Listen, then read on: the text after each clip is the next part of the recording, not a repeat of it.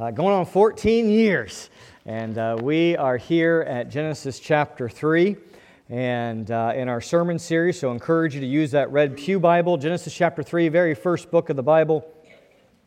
And uh, Genesis chapter three, the large numbers are the chapters, small numbers are the verses. And uh, if you're our guest, you're just kind of tracking with us, let me kind of do a little bit of review for you. You could kind of put a banner over Genesis two through three. Genesis two through three could be from paradise designed to paradise destroyed. You could say it could be from rest to ruin. Genesis two, God created for us to enter into His rest. Chapter three, descent into our ruin.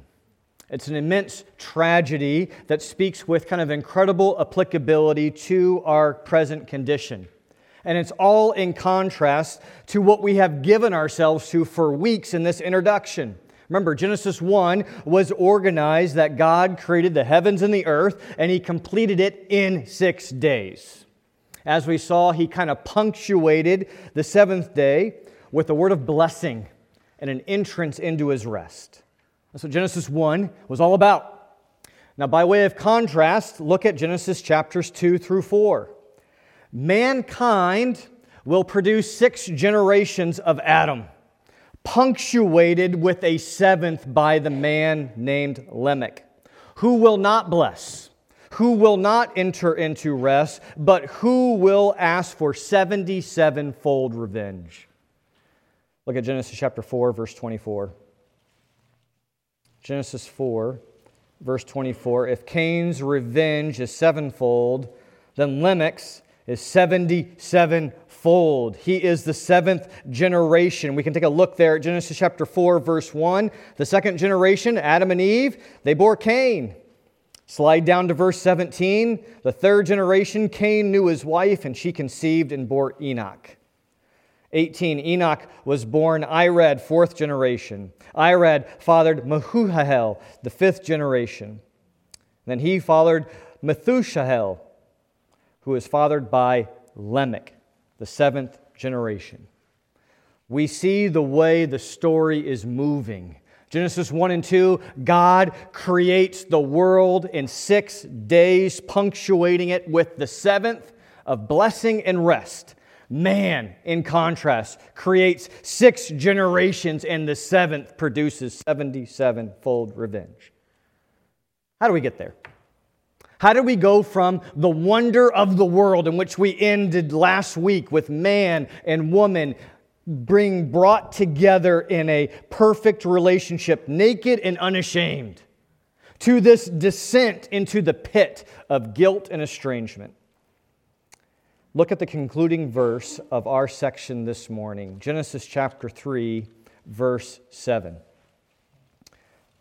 Genesis chapter three, verse seven. By the time the sermon ends today, then the eyes of both were opened, and they knew that they were naked, and they sewed fig leaves together and made themselves loincloths. What a radical contrast. All of a sudden you begin to sense that Genesis three, verses one through seven, are the verses that are moving us from rest to ruin. It's the, the descent of every human soul and our present condition. We have moved from God creating to be celebrated by all people to our first parents, Adam and Eve, subverting God's word, casting us into catastrophic ruin if it would not be for God's Son to come and rescue us from ruin back into His rest. Let's go ahead and read Genesis three, one through seven, and get an overview of what we'll be covering this morning. Would you hear God's word? Genesis three, one through seven. Now the serpent was more crafty than any other beast of the field that the Lord God had made. He said to the woman, "Did God actually say, 'You shall not eat of any tree in the garden?'" And the woman said to the serpent, "We may eat of the fruit of the trees in the garden. But God said, 'You shall not eat of the fruit of the tree that is in the midst of the garden, neither shall you touch it, lest you die.'"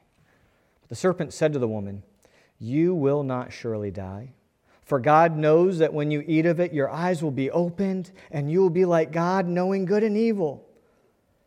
So, when the woman saw that the tree was good for food, and that it was a delight to the eyes, and that the tree was to be desired to make one wise, she took of its fruit and ate.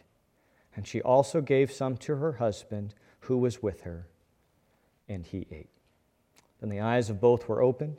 They knew that they were naked, and they sewed fig leaves together and made themselves loincloths. Let's pray. God, I pray that you would open our eyes to see wonders from your word this morning. I pray that our teaching and preaching would not be in demonstration of man's wisdom or persuasive power, but that we would trust in your word to not return to us void, and that it would accomplish its work. We ask that you would seal these truths into our heart, and that we'd be obedient to them. In Christ's name we pray. Amen. Whenever I read this passage, kind of a flashback comes into my mind of conversations that I've had with people. And all of these conversations characteristically begin with words that make my heart sink.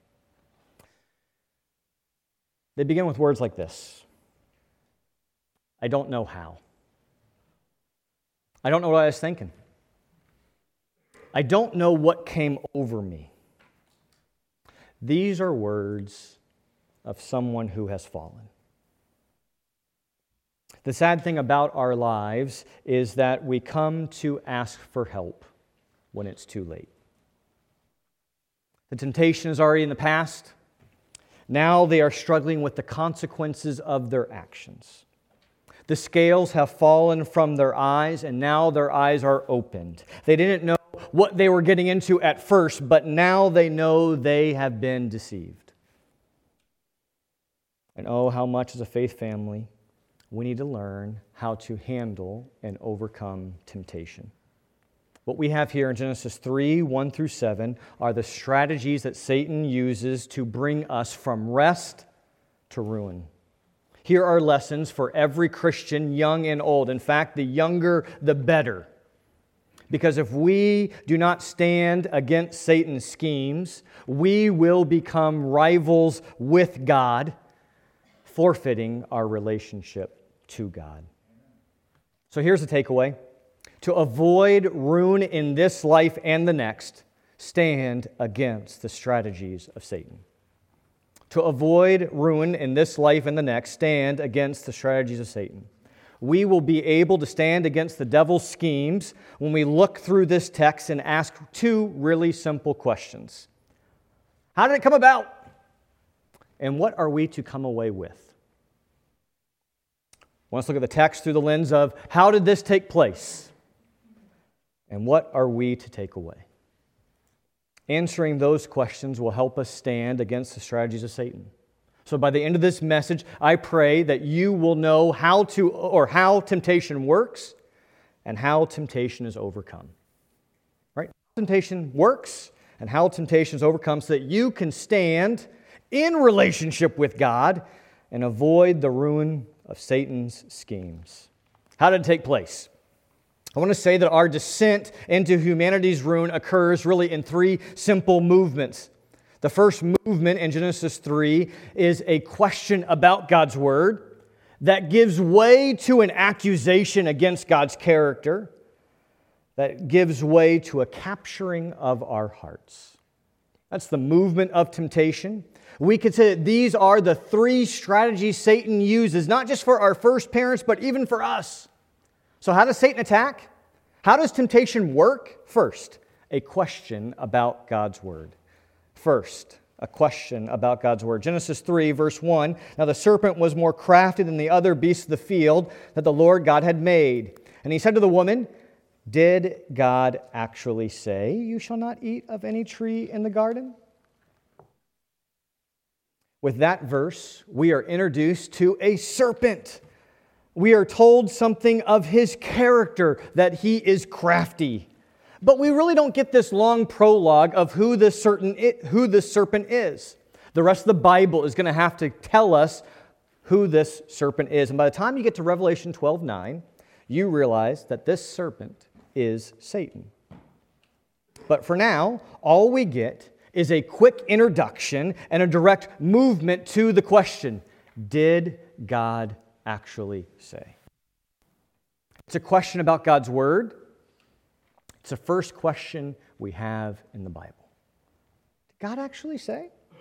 Let's just sit on that for a moment. This is how the ruin of humanity comes about. This is the first movement. Who would have thought that a simple question could lead to the ruin of the human race? Satan's strategy of temptation begins innocently enough. Picture it, just like our faith family, what we say every week. Adam and Eve are in a one-to-one Bible reading discipleship relationship. And they've left the chair open to invite somebody else in so they could disciple them. And that empty chair, well, it's been filled. And now they have a small group. And the small group gathers. And the question on the table is, what do we know about God's Word? It seems innocent.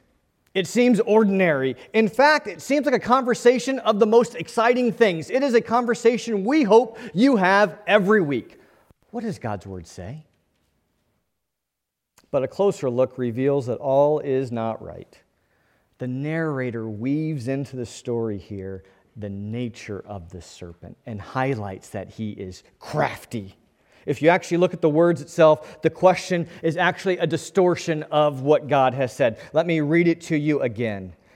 Did God actually say, "You shall not eat of any tree in the garden"? The devil exaggerates. And you should hear this question with that incredulous kind of tone. Can you really believe that God would say that? He said you couldn't eat of the trees in your own garden? You're kidding. The devil smuggles in that assumption that not only do we have the ability, but that we have the right to question God's Word. Now, to know what God actually said, you have to go back to Genesis chapter two, verses fifteen through seventeen. Go back to Genesis chapter two to learn what God has said. Genesis two, fifteen through seventeen says this. The Lord God took the man, he put him in the Garden of Eden to work it and keep it. And the Lord God commanded the man, saying, "You may surely eat of every tree of the garden, but of the tree of the knowledge of good and evil you shall not eat it, for in the day that you eat of it you shall surely die." God did not restrict them from every tree. They had access to every tree save one. This question of God's Word is a distortion. Not only does Satan misrepresent what God has said, he actually wants to smuggle in this thought that God is overly and unreasonably restrictive. You might say temptation begins like this. Temptation doesn't begin in your actions when you disobey God's commands. Temptation, it really begins in your attitudes when you begin to resent God's commands. Did you catch the difference?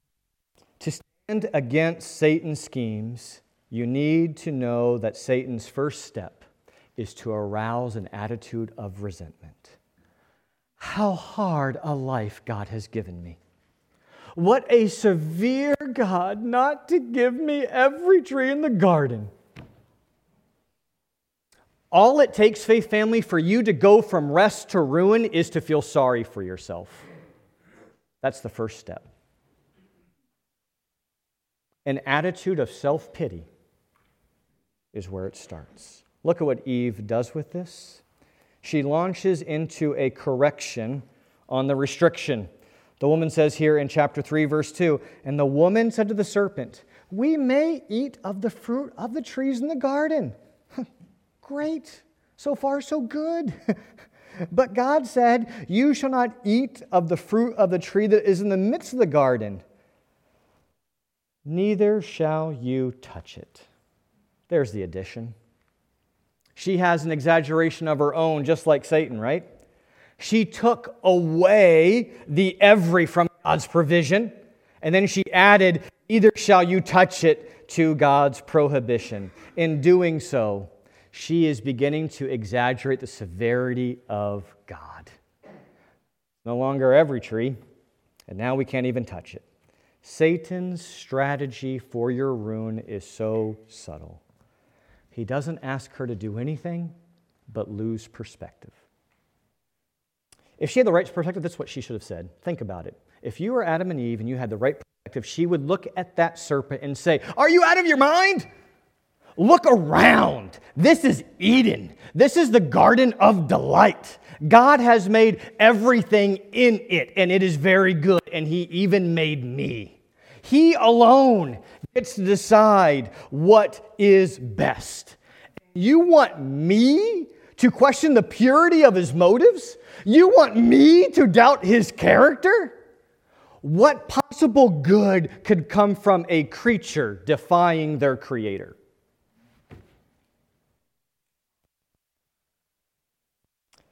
But instead, she loses the perspective of gratitude she should have had for her Creator.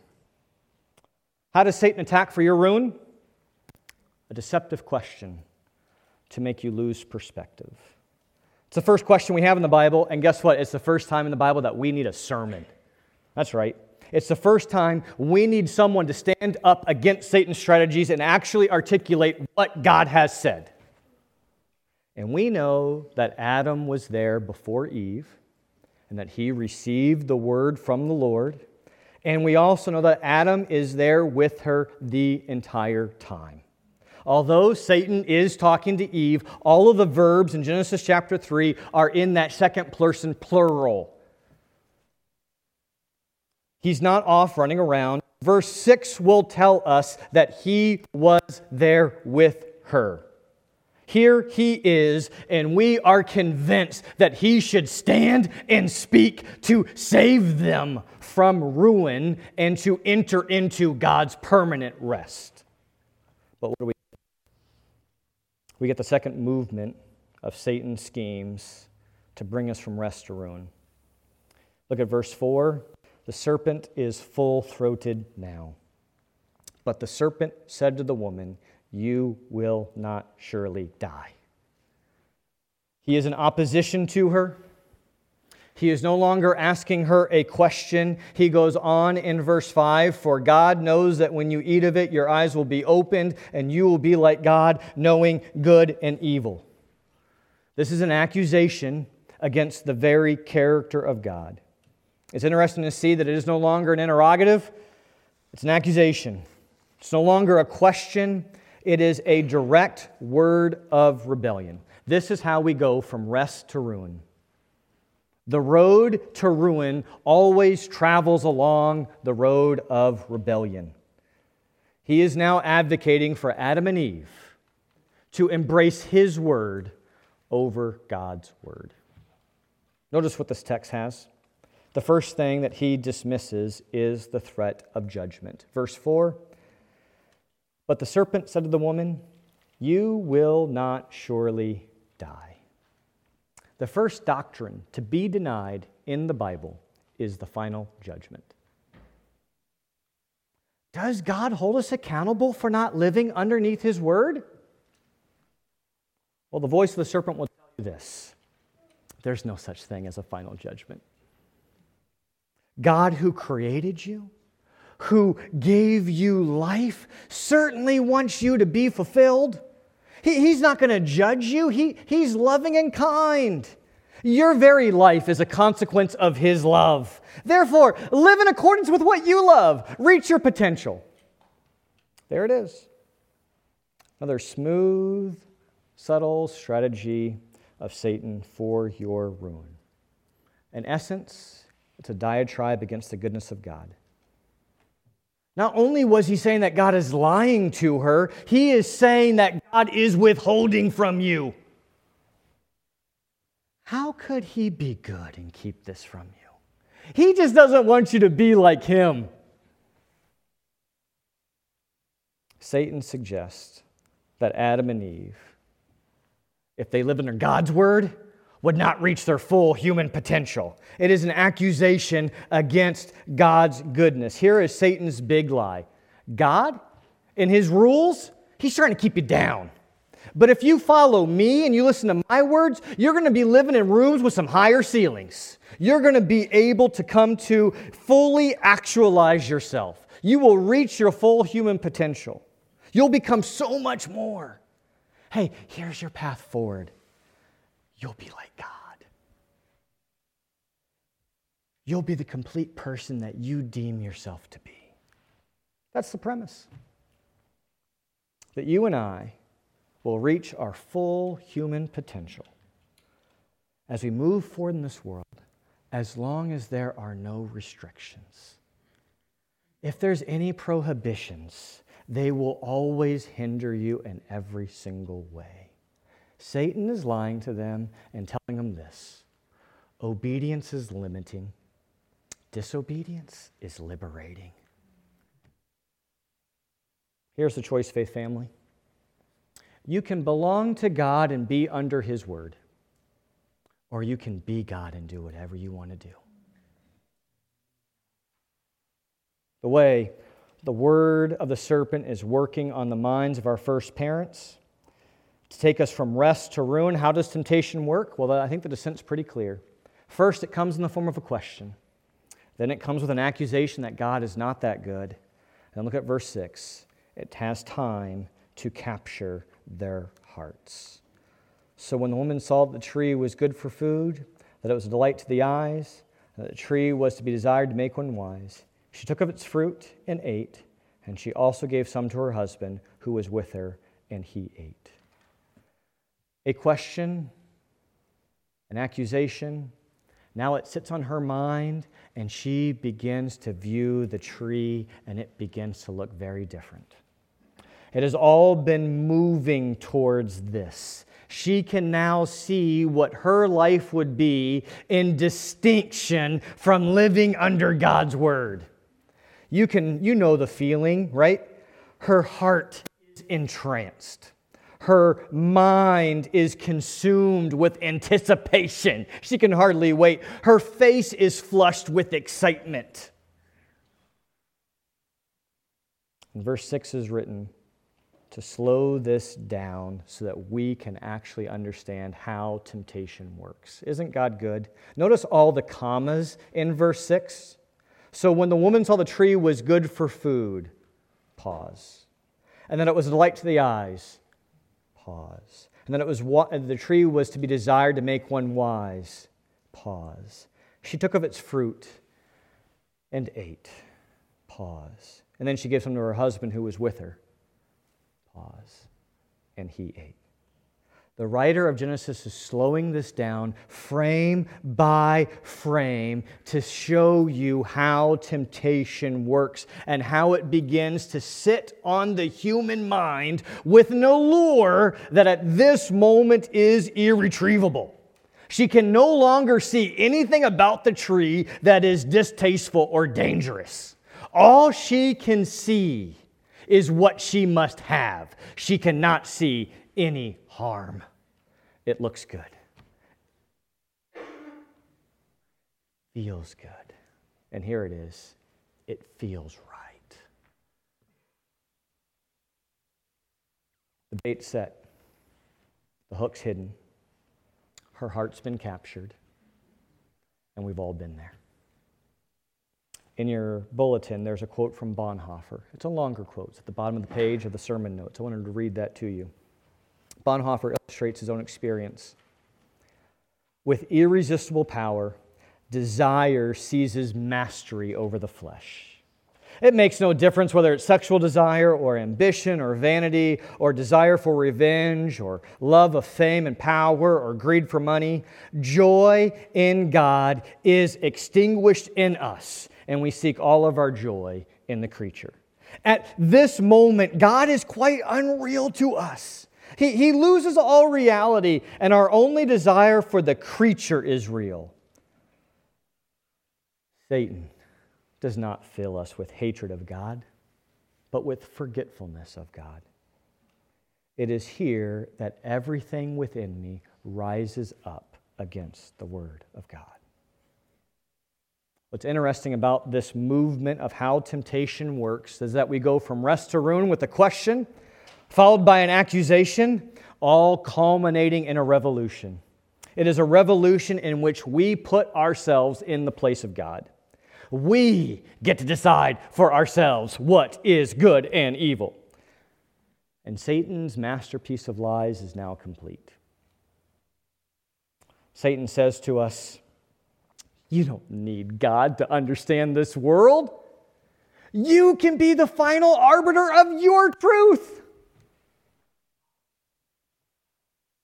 Friends, the reason you and I do not have the life we've longed for, the reason that you and I have a life of ruin as opposed to a life of rest, is because we put ourselves in the place of God. Consider how this works practically.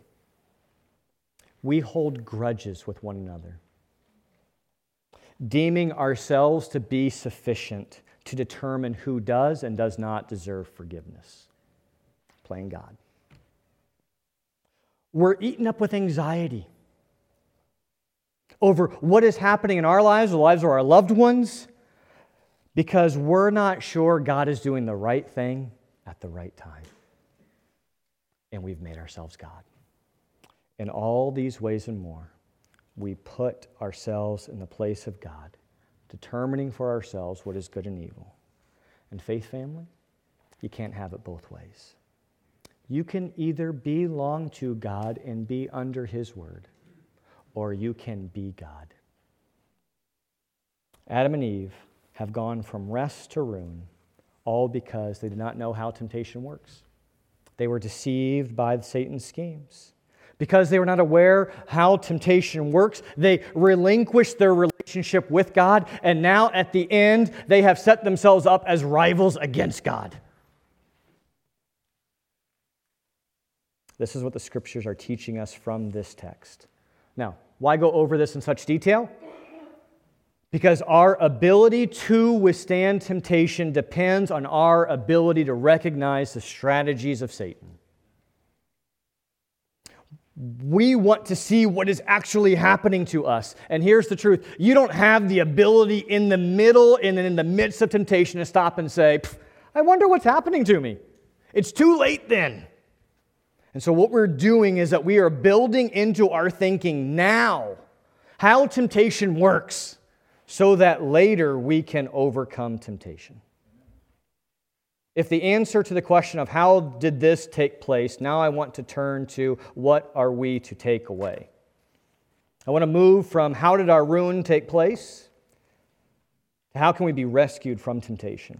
And I want to talk to two kinds of listeners this morning of how temptation is overcome. First, I want to say something to those of you that are not yet Christians.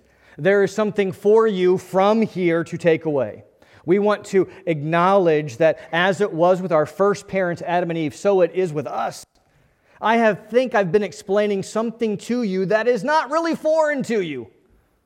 The Bible says that all have sinned and we've done it of our own accord.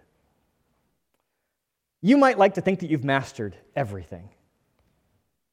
But we all are quite aware that there are moments when we have been mastered. Something can hold us fast in our anger, in our anxiety, just as desire held them fast.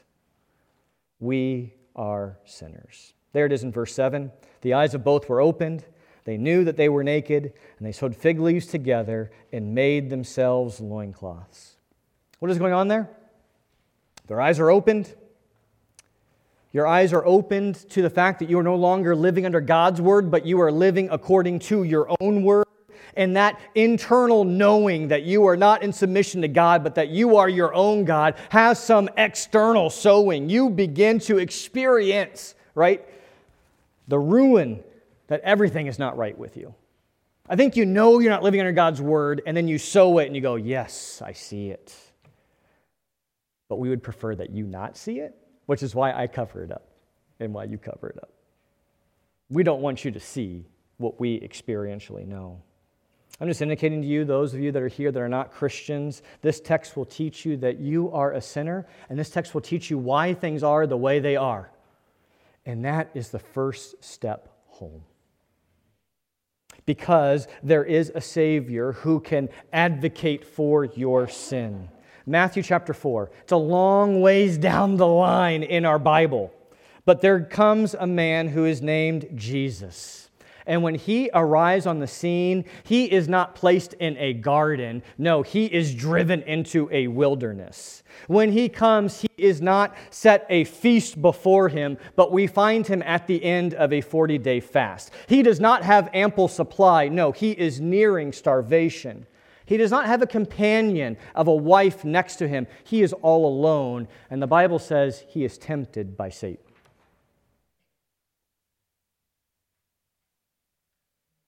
With the same tactics that Satan used against Adam and Eve, he comes to Jesus, and he gets him, or attempts to get him, to doubt God's goodness, lose perspective, and distrust God's word.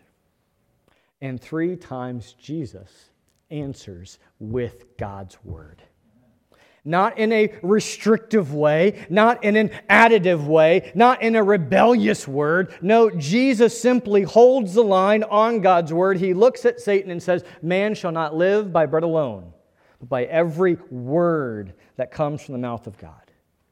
Jesus finally is our representative in complete obedience. He withstood the schemes of Satan. In Adam and Eve, we learned our tragic understanding that we are all sinners before God. But that's not the end of the story. In Jesus, he comes and fulfills God's word, and he does it for all of us. My non-Christian friend, how is temptation overcome for you? First, you today can move from ruin to rescue by looking to Jesus. And you look to Christ and you say, "Please, you do the covering for my sins that my own life can't do." If you do not know what that means, go and ask the person that brought you to church this morning.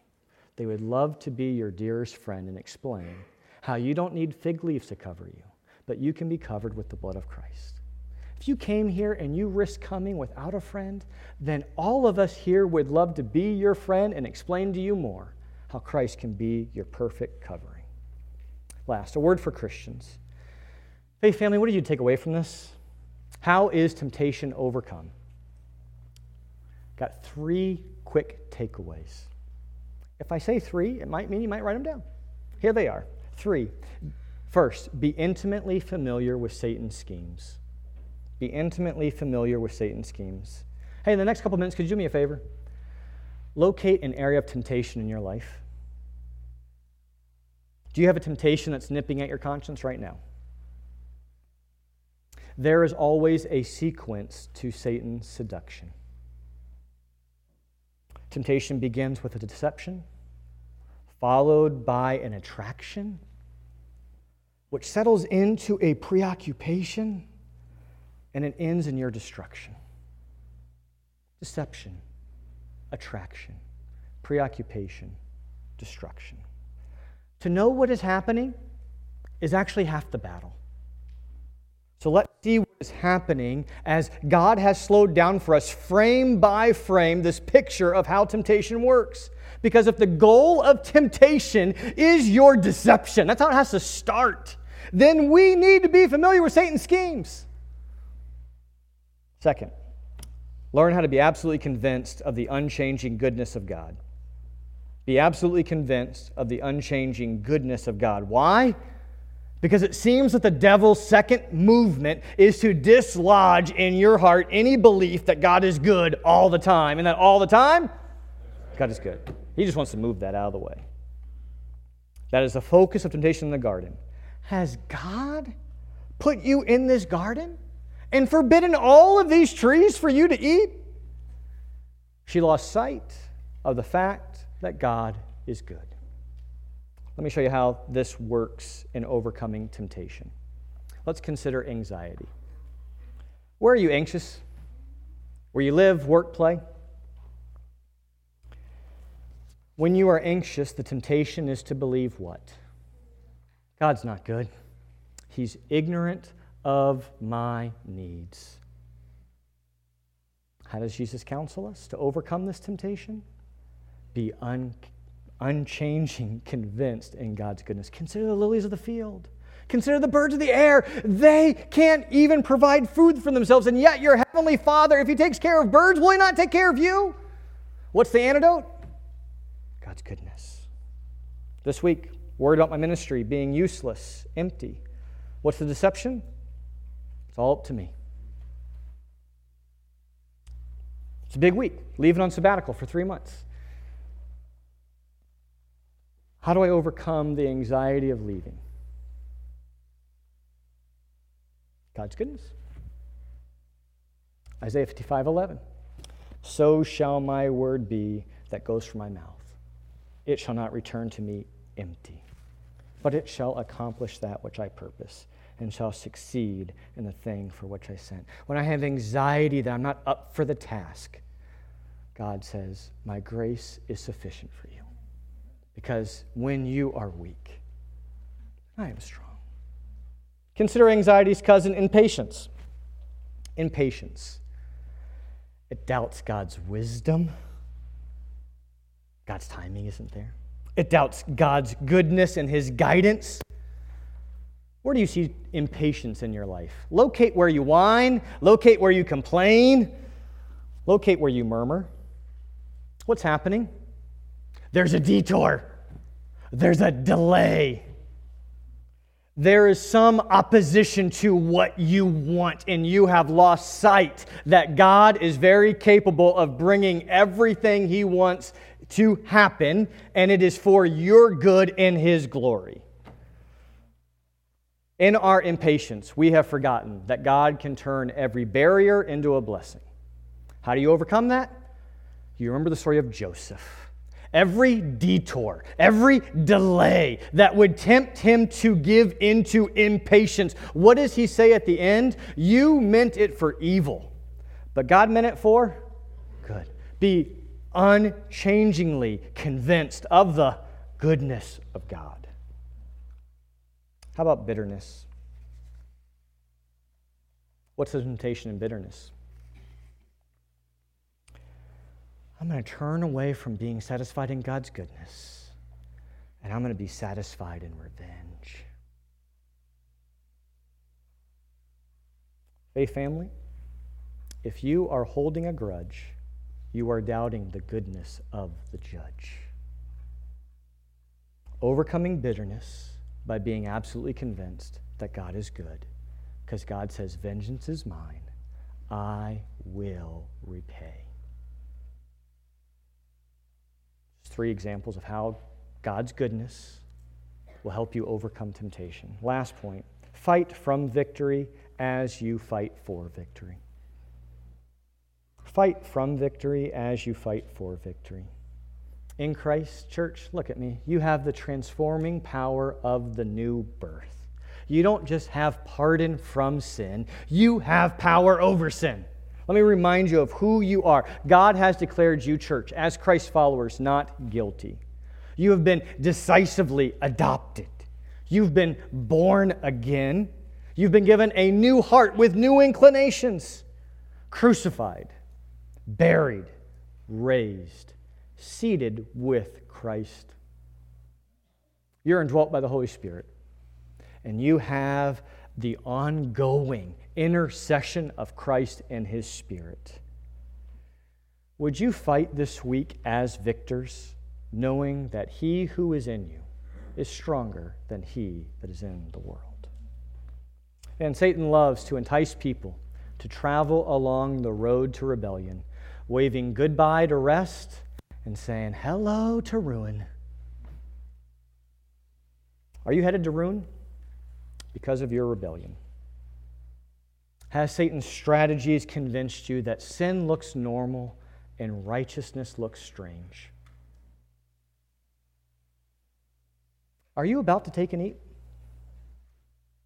You must be careful, sober, watchful. James says, do not be deceived, my beloved brothers. Do you know how he works? Do you know what he wants? Faith family, because of God's Son, you are not at the mercy of Satan's schemes. Look to Christ and high resolution faith for the rescue. He can give you something better than forbidden fruit. You know, in the upper room, I don't think it was missing the disciples. In the upper room, he told his disciples, I give you my body and my blood. Take and eat. Let's stand and sing our closing hymn. All I have is Christ.